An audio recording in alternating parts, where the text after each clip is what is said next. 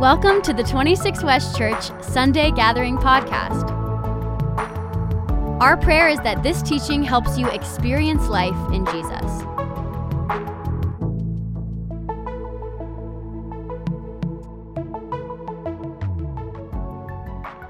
You've been with us. We've been going verse by verse. So I'm going to invite you to go to Colossians chapter 3. We're going to read verse 18 in a moment.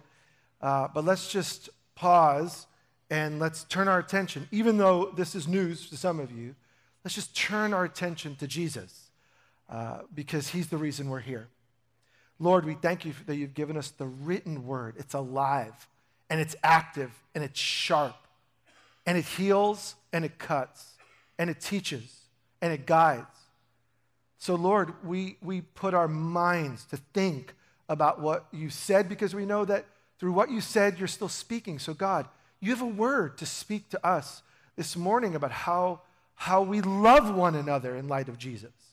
So I just pray for myself, God, give me the grace to share it, even though my mind is thinking about my sweet sister Mary. And Lord, give our hearts and minds the ability to receive from you. And we pray these things uh, for Jesus' sake. And the church said, Amen. This is going to be a fun one. I'm going to co teach this morning with our dear friend Taylor Turkington, who's part of our church and a, and a gifted teacher. And because the text, as you're going to see in a moment, is to men and women, husbands and wives, parents and kids, we just thought it'd be fun to do this uh, together.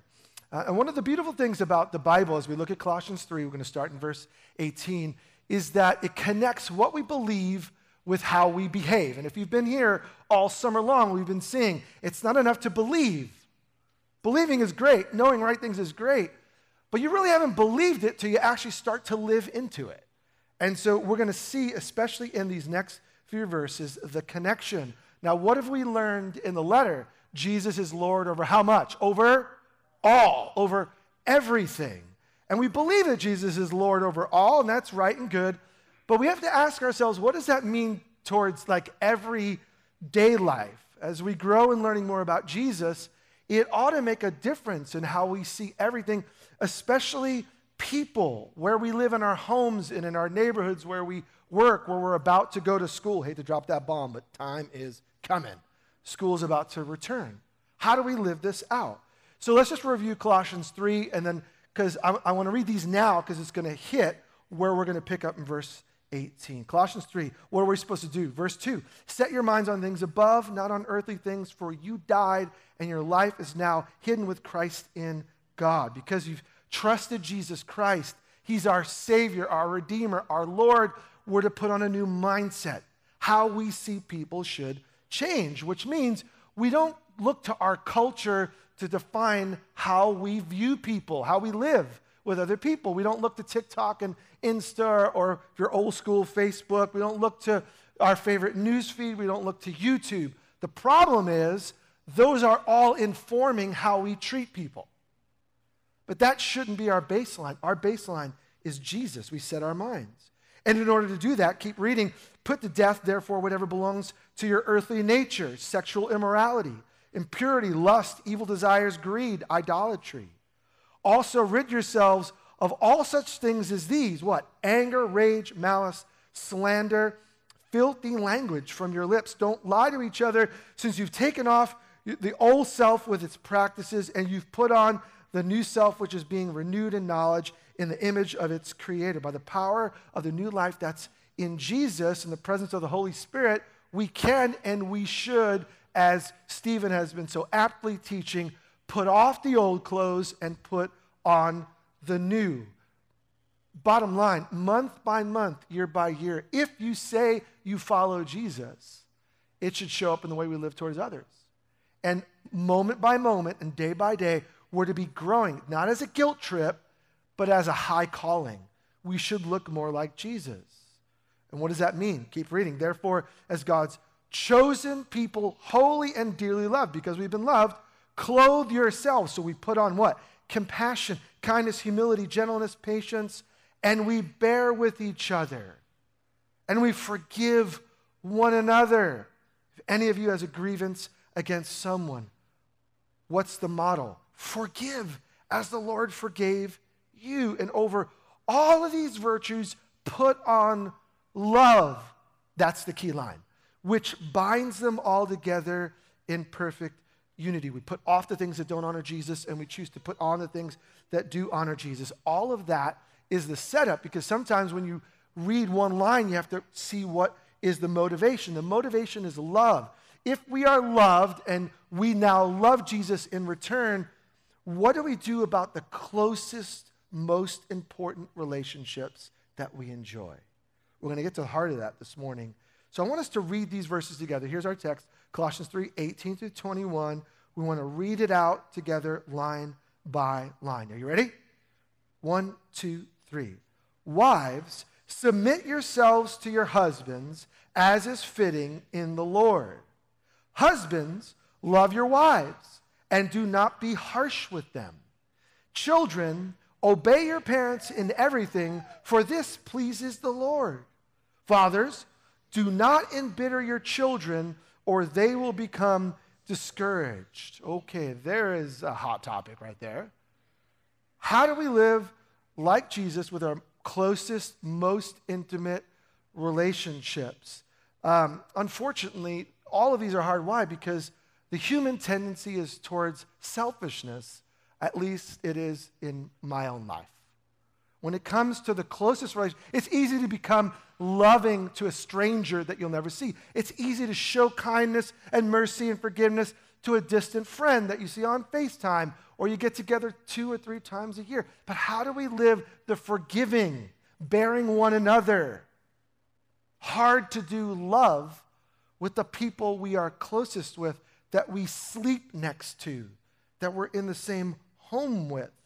Three things we're going to see, and I want you to write these down, and Taylor and I are going to tease these out together. They're all right here in the text. Three things, write them down. With your marriage, you serve the Lord. With your parents, with your kids, you serve the Lord. And really, with every relationship, you serve the Lord. Now, in order to do this, we're going to talk about submission and authority, everyone's favorite topic. topic. Welcome to church. Um, submission is not a word we even dare to think about today because we're living in a culture that's thrown off all authority. The only authority that matters in today's culture, according to TikTok, YouTube, or whatever your favorite news channel, is the authority you give. You're the center of attention, you're the most important person. Um, you are the authority, and everyone else ought to line up with what you think. And the scary thing is, I said that, and some of you are thinking, like, yeah, isn't that the way life was meant to be lived? And, and this is a hard one. And when we look at these verses, we need to be careful. The Bible is written in a very particular culture to a particular group of people. He's writing to a real church in a real city that has a cultural foundation. So here's what we need to do in the Bible today, and especially next week. Next week, we're going to look at slaves and masters in the workplace. Whenever we look at the Bible, first we need to see it in light of who it was spoken to. And once we understand it in their culture, we remember that the principles from the Bible are for all people at all times. So we don't throw it away, but rather we read it and how they would have heard it. And then when we do that, we, we realize where to hear it and apply it in our current situation. So before you throw this off as old school, archaic, and not for today, just, just a little bit of background. This is going to help. When Paul's writing to this group, he, he writes what's here called a household code. And we don't know what that is. Uh, but in, in their day, they had all sorts of ethical codes or things that were written in the culture by multiple people on how relationships ought to be lived out in all sorts of dimensions of life family, workplace, and everything else. And notice what he does not do. And this is huge. Paul's talking to Jesus people in a culture. He does not say, throw out the household codes that they were all living by. He doesn't say throw them out at all. He doesn't say ignore them. He doesn't say reject them in light of Jesus. Rather, he says what we do is we live a better way. In our areas where we're to submit, in our authority structures, we live now with sacrificial love. And we're going to see that in the home, we're going to see that in the family, we're going to see that at work. Now, what we have to do is remember whether we want to buck authority or not, we're all under authority in many ways. And as a matter of fact, you hold, whether you believe it or not, more authority than you give yourself credit for. with the people that you're around. In your, if you are a supervisor, if you're a manager, if you're giving leadership at the work, your influence, your email, your voice has more weight than you may give it credit. But we're to take all of these relationships, the ones that we're under, the ones that we're over, and we're to learn in light of Jesus on how to live with his authority. So today's text is going to first show us how to live this out in family life. I'm going to invite Taylor to help walk through family life. So we're going to start with your marriage serve the Lord. So I'm going to read these verses again. Wives, submit yourselves to your husbands, as is fitting in the Lord. Husbands, love your wives and do not be harsh with them. I'm not going to lie.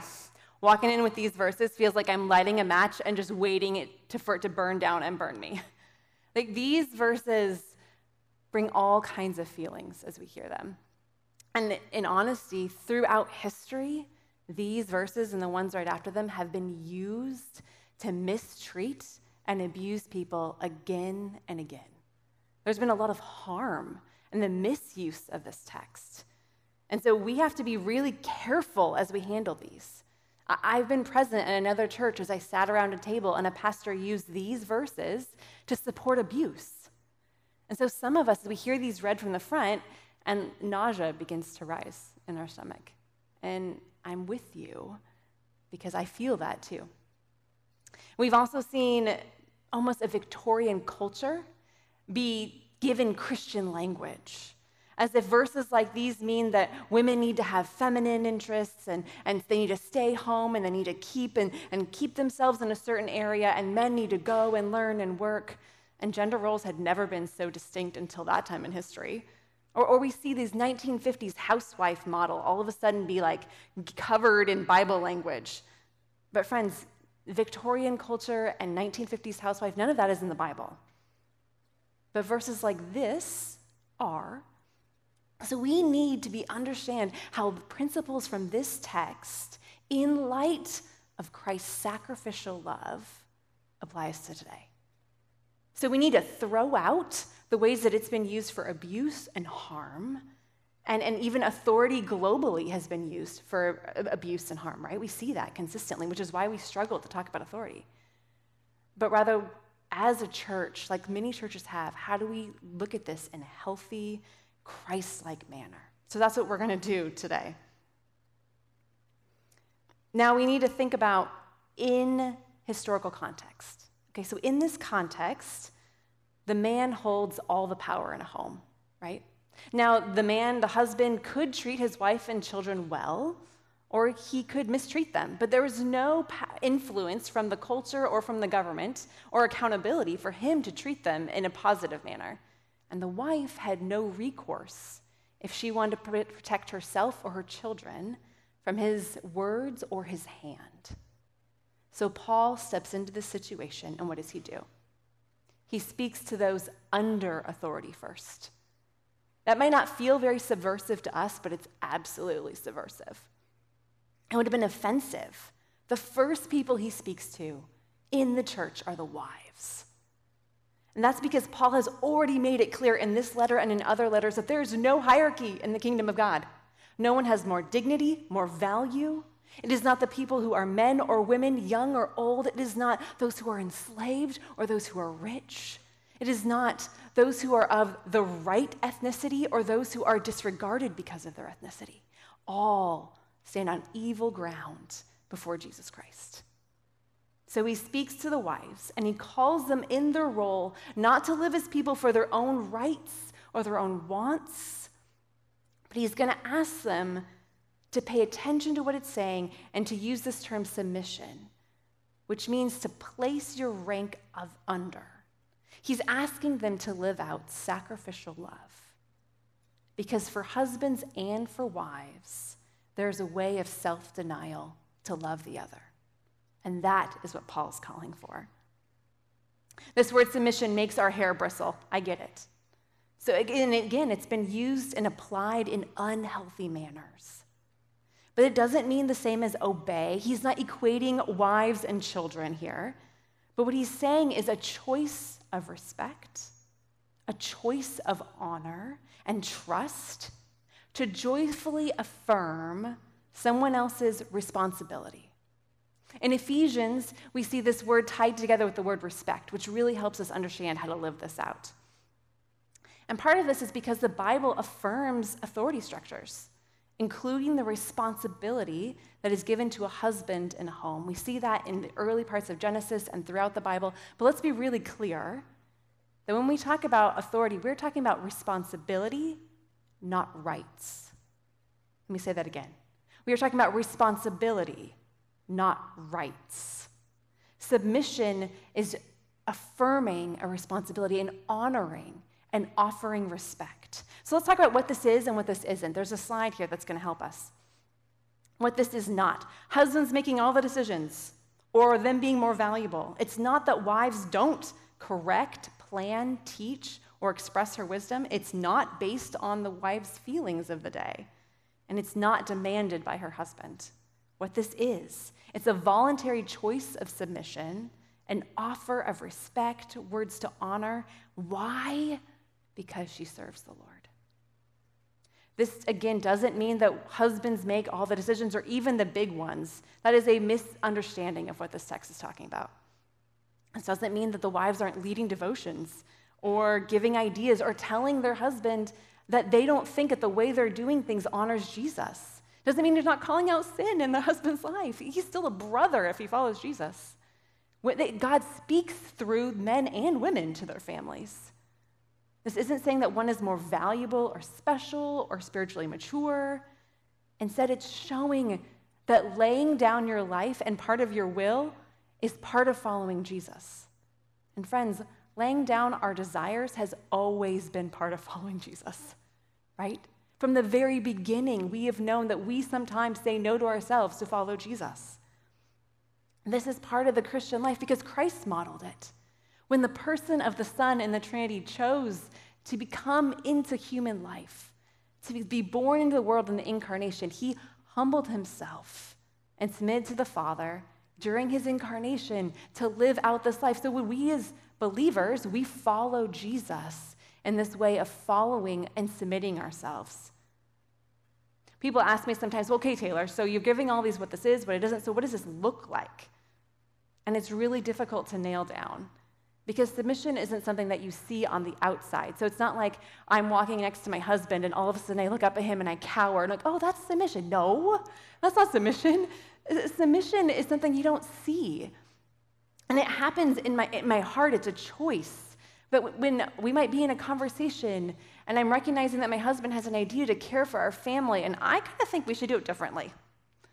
And this isn't a time when it's about ethics or about something that I think actually has theological reasons for why we do it differently, but just I have my own ideas, but it's a decision. Okay, I'm, I'm going to affirm his decisions here. I'm going to choose to offer respect.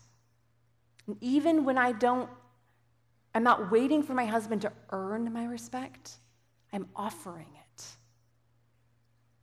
It's intentional decisions in a conversation to show honor. You know that saying, friends, where women want to change their man and the man hopes that she never changes? Do you know that? And I feel like, as funny and we joke around with that, in some ways it can express a temptation that we have. That a wife has all these ideas about how her husband should act or should be doing these things, that he should be acting a different way.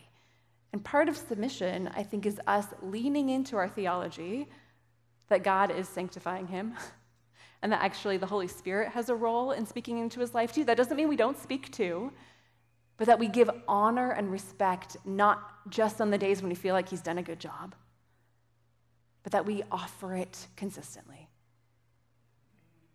That we are not waiting until we feel perfectly loved to be people, to show trust. This is also a choice to follow. And friends, making a choice to follow is something we just do every day, and it's a good choice. A decision when we are going to come in and decide that I am not going to always lead. And some of us have to make that decision consistently. Like, I de- lead by default, friends. I do. I-, was hiking once with some friends in the mountains of Colorado. I was there teaching this Bible course with a group of other professors.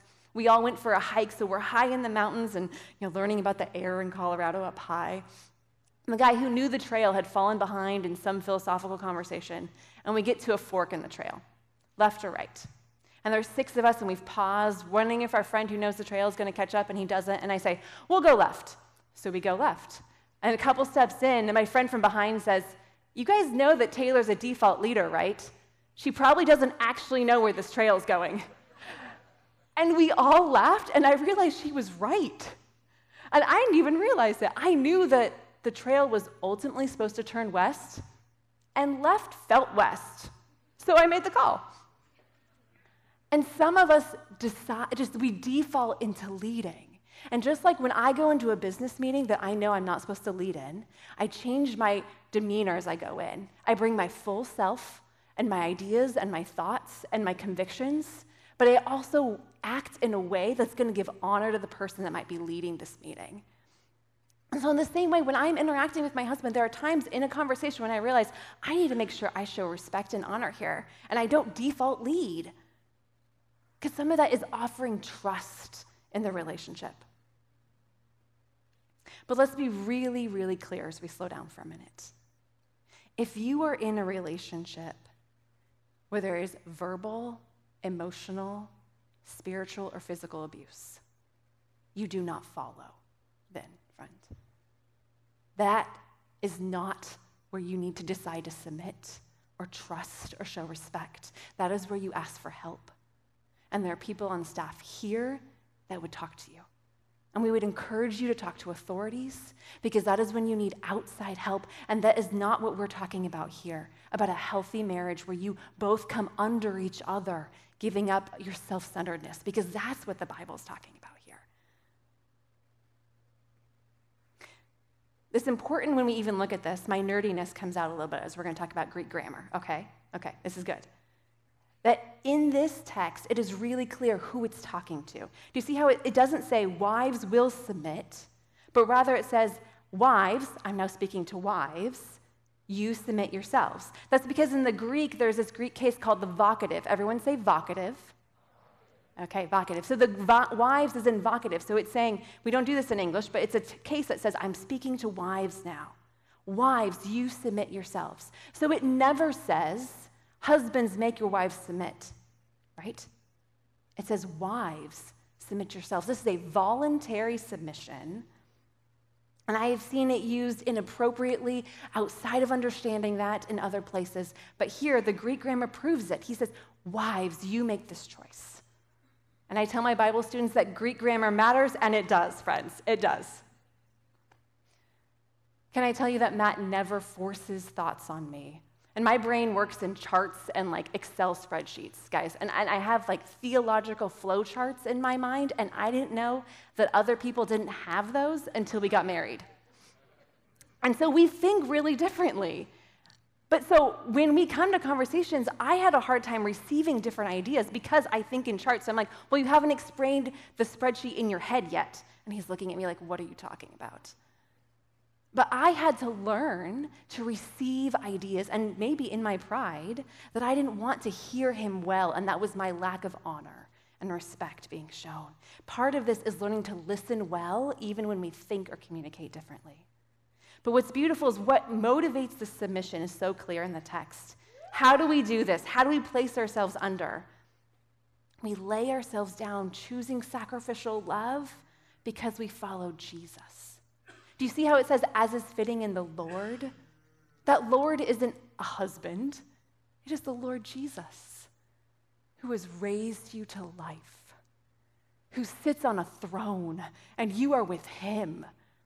So when you follow out, and these, this whole text is going to use the word Lord over and over again, and he's not talking about a person, he's talking about Jesus. So that when you choose to do this, you do this because you belong to the most powerful Lord, the most loving Lord, who has lived his life and died and risen again for you because of his sacrificial love. This is how we do it. We're called to self sacrifice in every relationship because we serve the Lord. So, married women, what does it look like this week to show respect without expectations? To not be the judge and jury of your husband's sins that are obvious to you? What does it look like to desire his input or maybe even to apologize for ways you haven't done this well? The reason it's so hard to talk about authority is because it has been twisted. Even as we shift to talk about husbands for a minute, there are people who teach from texts even like this to say that all men are over all women, which doesn't make sense, and it's not here. And if you, you have questions about these things, or even you disagree with something I or Jose says, please, let's have coffee. We can talk about it with our Bibles open. But we, women don't submit to the random guy in the grocery aisle that's male. This is talking about roles in a, in, a, in a marriage, a covenantal relationship where we're coming under each other. And there's been twisting even of stereotypes sometimes that come into this. Like wives are supposed to have these interests and husbands these interests. But there's great breadth in the way that men and women look in the scriptures. They can have different interests and different giftings. And that means that marriage is going to look different as we serve each other. It's not, as we come to the husband in this text, we have to remember that even as there's great difference and the Bible celebrates the death of cultural stereotypes, it does talk about authority, which is responsibility, not rights. Just like elders in the church have responsibility and not rights, the, the scriptures speak against domineering or unhealthy leadership. So we look at husbands here, and we would think that the line about husbands would have say something about leadership. But I remember exactly where I was when Matt pointed this out when we were dating. And he said, It doesn't say lead, it says love. And that doesn't mean the, the husband doesn't need to think about their responsibility, but it was really moving to me to understand that this command first is about sacrificial love, brothers. That you don't live by self assertion, but by self giving in your marriage. This kind of love is agape in the text the kind of love that Christ defines. In Ephesians 5, it fleshes out saying that he loves the church and dies for her. That's the kind of love you give. This isn't romantic love that would come in a non Christian home, it's only the kind of love we would find in a Christian home. We've, told, we've been told all kinds of false views of authority. What does God say authorities is? It's not macho or demanding. It's not requiring respect. It's not getting to live in comfort or even to reserve your emotional energy for when you want to expend it. It's sacrificial love in the way that your wife needs it. Now, don't, we don't have this perfect in my marriage, um, and it does look different in different marriages. And Matt loves me sacrificially in all kinds of ways. But part of honoring him is me not telling you about them because he would hate that. But he values who I am in my nerdiness, in my overanalysis, in my weakness. He goes grocery shopping on Saturday mornings so that I can write sermons and write commentaries. And that's going to look different in each marriage, but we think about what this means is sacrificial love in the ways that your wife needs it. But the next part of this text says literally, do not be made bitter towards them there's this temptation towards bitterness and harshness. Marriage is rough. Sins run against each other, fears, wounds. They rub against each other, desires, to the point that sometimes it feels like it's building, building, building, and the text warns against this avalanche that would fall down, this landslide then of bitterness and harshness as you give. Sometimes expectations and anger can build even in marriages. And, brothers, I might ask you is maybe this marriage not what you expected? Does she need something you didn't want to deal with? Is it harder than you wanted? Does she not give you the control or respect that you thought you would have? It can feel that way. And sometimes you're standing at the bottom of the hill and you're trying to hold the landslide back of harshness or bitterness. What this is not is husbands silencing their own needs. It's not a stereotype of expressing romantic love like lots of flowers or chocolate. It's not based on the feelings of the day or demanded by a wife.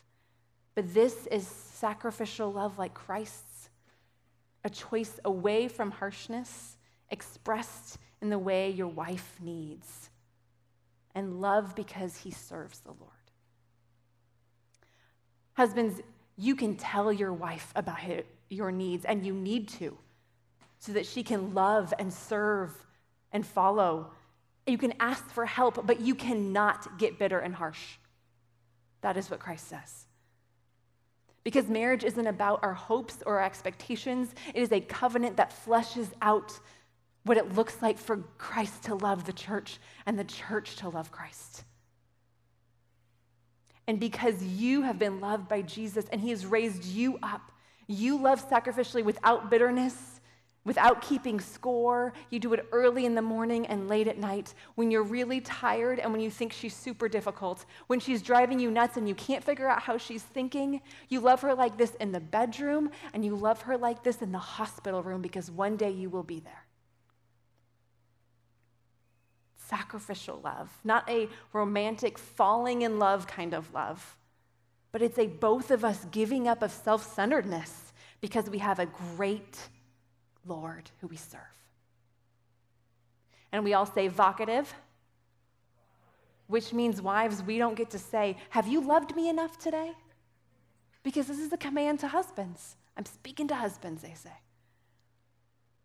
And these commands are for when both marriage, both sides of the marriage are coming under each other, and that's when it's most beautiful, because that's how it shows off what Christ is like. But at the same time, these commands are still there when your spouse is grumpy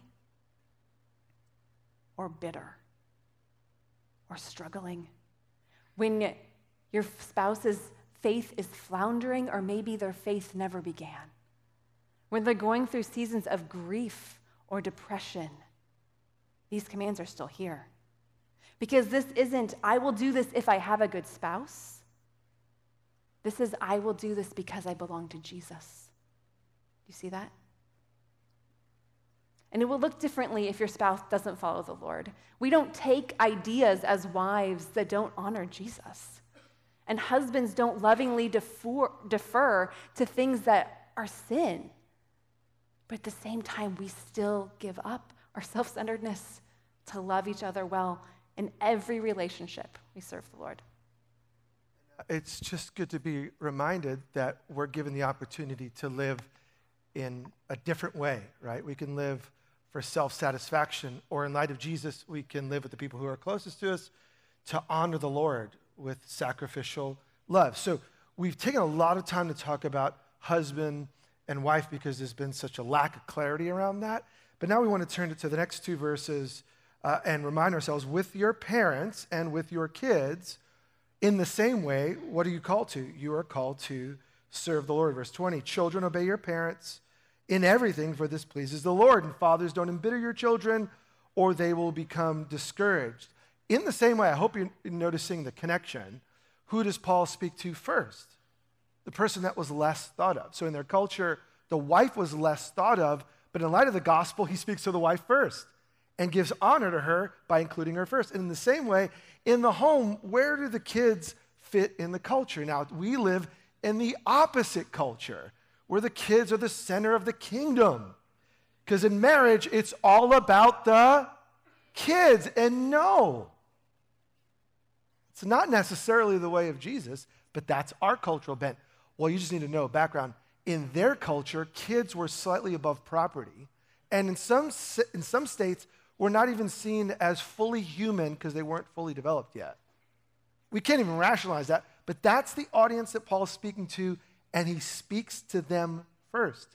Why? Because they belong to Jesus, they have value. They're now included in Christ. So, as a brother, he speaks to his brothers and sisters who are young and says, You who are valued, loved by the Lord, obey your parents. So, I love the fact that he starts with a word to those who were undervalued in their day. And, and notice what he says it's similar. He says, Obey your parents, and the word to wives, submit. Those are two different words, but they're connected with the same overlapping concept. Submit is the broader term, but to kids, the specific word and the how to live in submission is through obedience. Why? Because it pleases the Lord. Why? Because He's your Lord. He's the one who's changed your life. He's the one who's forgiven your sin, who's the one who's given you His Holy Spirit, who He's the one who's given you eternal life. The motivation is because we're loved by the Lord. Now, let's be clear what this is not. This isn't an excuse for parents to force obedience. Kid, you must obey. It's not a requirement to follow parents into sin. So we have to think about this in light of if you're a child, if you're a young person, the home that you're in. And if mom and dad are calling you to live contrary to the way of Jesus, this is not the, well, I have to stumble into sin as they do because that's what the Lord requires. Here's what this is it's vocative, it's a voluntary choice of obedience. And it's a call to respect and honor parents. Now, how, how in the world can you, can you live this way? It's about bringing things to mom and dad, especially if they follow the Lord, because you belong to the Lord. So when I was, um, when I was just 15, 16, and I was thinking about my future and thinking about who I might date someday and may marry someday, um, it, we had a joke in, in our, our house, um, uh, number two of four kids. Like, if mom and dad aren't behind it, it's just not going to work out because they love the Lord. and they're going to pray about it. So when we thought about our dating years, we, we were convinced as kids because our mom and dad belonged to Jesus, we really want to bring whoever we bring into our life into their life as well because my mom's a praying mom and she'll just pray them away. it's just not going to work. And so I remember when, when I met Carmen, and I was actually nervous about bringing her to the house because I wanted my mom and dad to know who I was thinking about because uh, I wanted to honor the Lord, and I wanted to honor the Lord in every area of, of life. And so it, it, didn't seem unnatural to say who I date matters to my parents as well. And that may seem old school, but that's what I did. And so I remember bringing her to the house, total nerves, and, and like, is, is she going to receive Carmen or am I in trouble? Because I like her, but mom's going to pray against her. And it was her opening line, like, oh, she's so short. That was her opening line, which is true. and, but we still laugh about it today. Like, Mom, that was your first thought? But, um, but they got to know her and, and embrace her. And it was a beautiful thing to stand there on our wedding day with Mom and Dad lovingly saying, We, we think this is from the Lord. That may, that may sound archaic, it may sound old school. Here's the problem today's world is simply saying, You are in charge of you. And so, young people just need to hear this. It is not defiant when an older person the Lord says, Do you know what? Your relational life belongs to Jesus. And God's given you a parent. And this is a, a word if your aunt is raising you or if your grandparents are raising you. God has given you people in your life for your good. And part of honoring the Lord is not bypassing who He put in your life. And there can be blessing when you submit all of your life to Jesus, and if you're a child and you're under the care of others, that you submit those choices to Jesus and the people who belong to you. And that may not sound like something that anyone else is doing, but why do we want to do what everyone else is doing? Why do we want our culture to dictate how we follow the Lord, but rather we look to the Bible? And, and children were called to obey. But remember, grammar matters. And this is a voluntary thing, it's, it's from the heart. This also, it's important to say, doesn't relate to the rest of your days. When Paul is speaking here in Ephesians 5, he's speaking to those who are under the care of the household. And there is a time in life when you go out of the care of the household, you still honor and respect your parents. Uh, but I'm 51, and my parents' voice in my life is different when I was 15. And so there is space for moms and dads to release your kids to God and stop treating them like they're 12. So it goes both ways. Do you notice? It's, it's not about pride and self satisfaction, it's about humility and sacrificial love. So it's to the husband and the wife and the child. Father, finally, to the fathers. The final command here is to dads. Fathers, don't embitter your children, or they will become discouraged. Now, the word uh, uh, fathers here, right, pateros, can also be translated in some parts of the New Testament as parents, not just fathers. And so this is a word to dads, but when you look at their culture, in their culture, the father was always the head of the household. The mom would never be the head of the household. So, of course, he speaks to fathers. But in our day, uh, where there's more equality be- between father and mother, this is a word that applies to parents. But it is a word to dads. What's the command? Don't embitter your children. The word here means don't arouse your kids, don't provoke them, don't irritate them. In your call to parent, live in a way that honors the Lord. So, do you notice that the word is to husband and wife, and the word is to child and to parent? We all submit ourselves to Jesus. And what we don't want to do is to discourage our kids. It is possible to try to do well for your kids, and in trying to do well, be so overbearing and overdo it that rather than leading them towards Christ and to follow the leading of the Holy Spirit who is in them, you could be so domineering that you actually discourage them.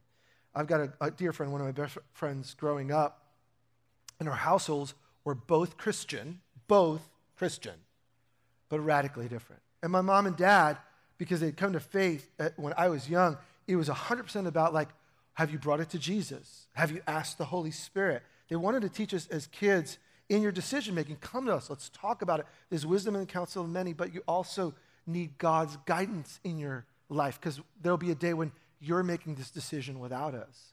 Then my, one of my best friends, his family household, Christian as well, but um, for whatever reason, and I think I know some of them, but I, I'm not going to psychoanalyze, the dad was so trying to get his son to do right that it was 90% negative in his approach.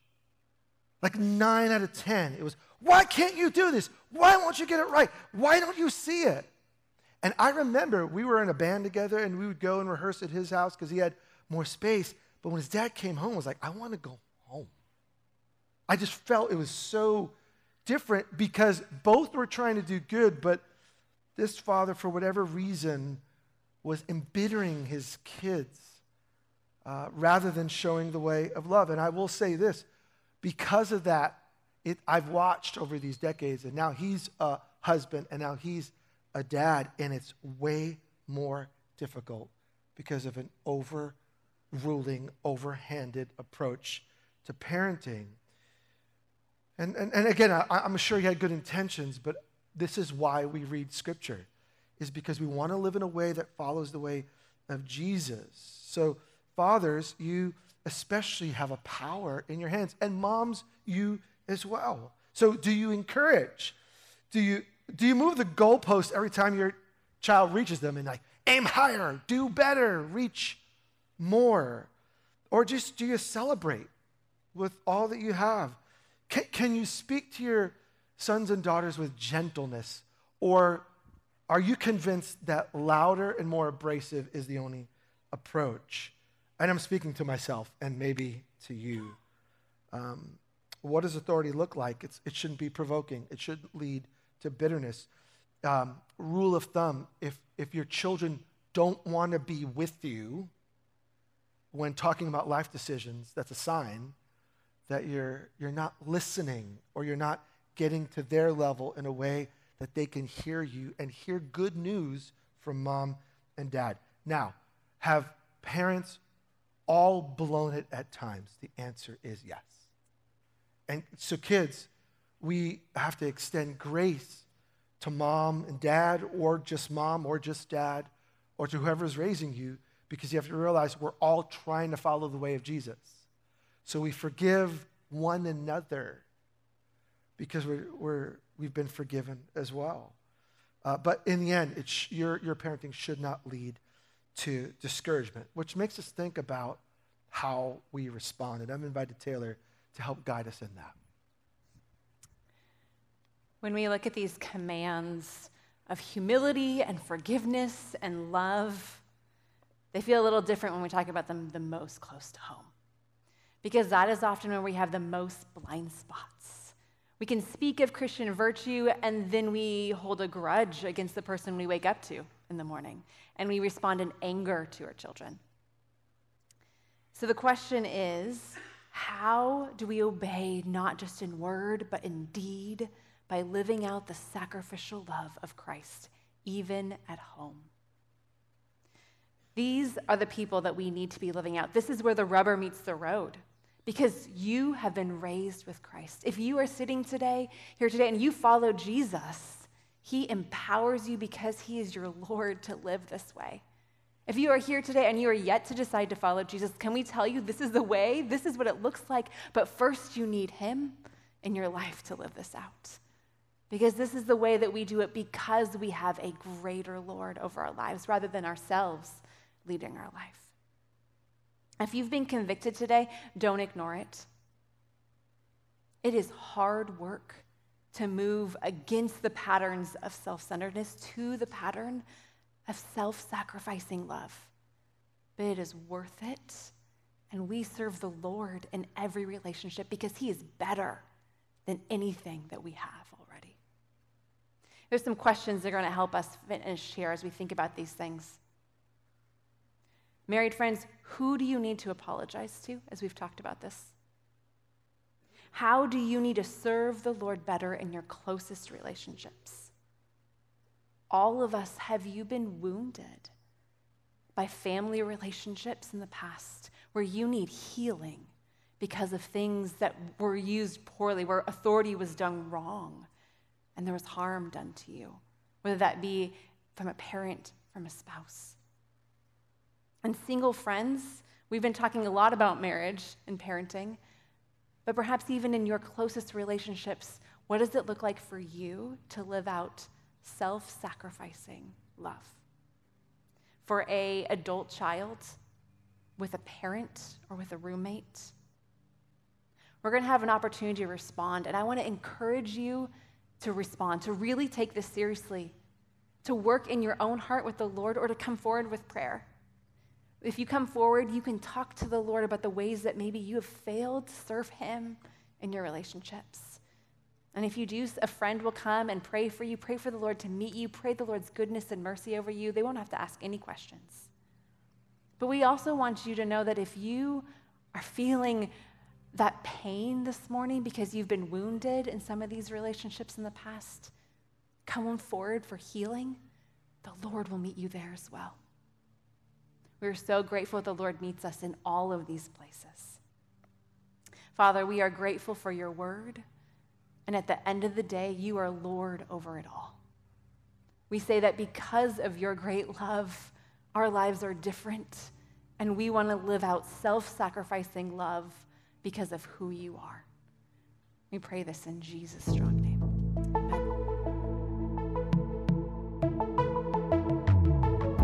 Thank you for listening to this episode of our Sunday Gathering podcast.